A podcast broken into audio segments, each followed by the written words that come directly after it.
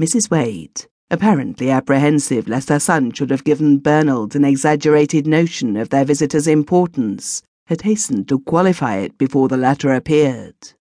He's not what you or Howland would call intellectual. Bernald writhing at the coupling of the names. Not in the least literary, though he told Bob he used to write. I don't think, though, that it could have been what Howland would call writing.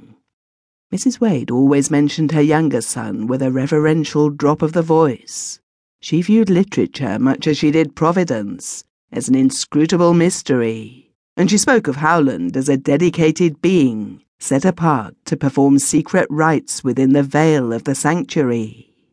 I shouldn't say he had a quick mind, she continued, reverting apologetically to Winterman. Sometimes he hardly seems to follow what we're saying, but he's got such sound ideas. When he does speak, he's never silly, and clever people sometimes are. Don't you think so? Bernald groaned an unqualified assent. And he's so capable.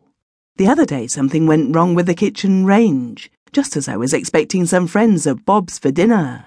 And do you know, when Mr. Winterman heard we were in trouble, he came and took a look and knew at once what to do. I told him it was a dreadful pity he wasn't married. Close on midnight, when the session on the veranda ended, and the two young men were strolling down to the bungalow at Winterman's side, Bernald's mind reverted to the image of the fertilizing cloud. There was something brooding, pregnant, in the silent presence beside him. He had, in place of any circumscribing impression of the individual, a large hovering sense of manifold latent meanings, and he felt a distinct thrill of relief when halfway down the lawn, Dr. Bob was checked by a voice that called him back to the telephone. Now I'll be with him alone, thought Bernald, with a throb like a lover's. In the low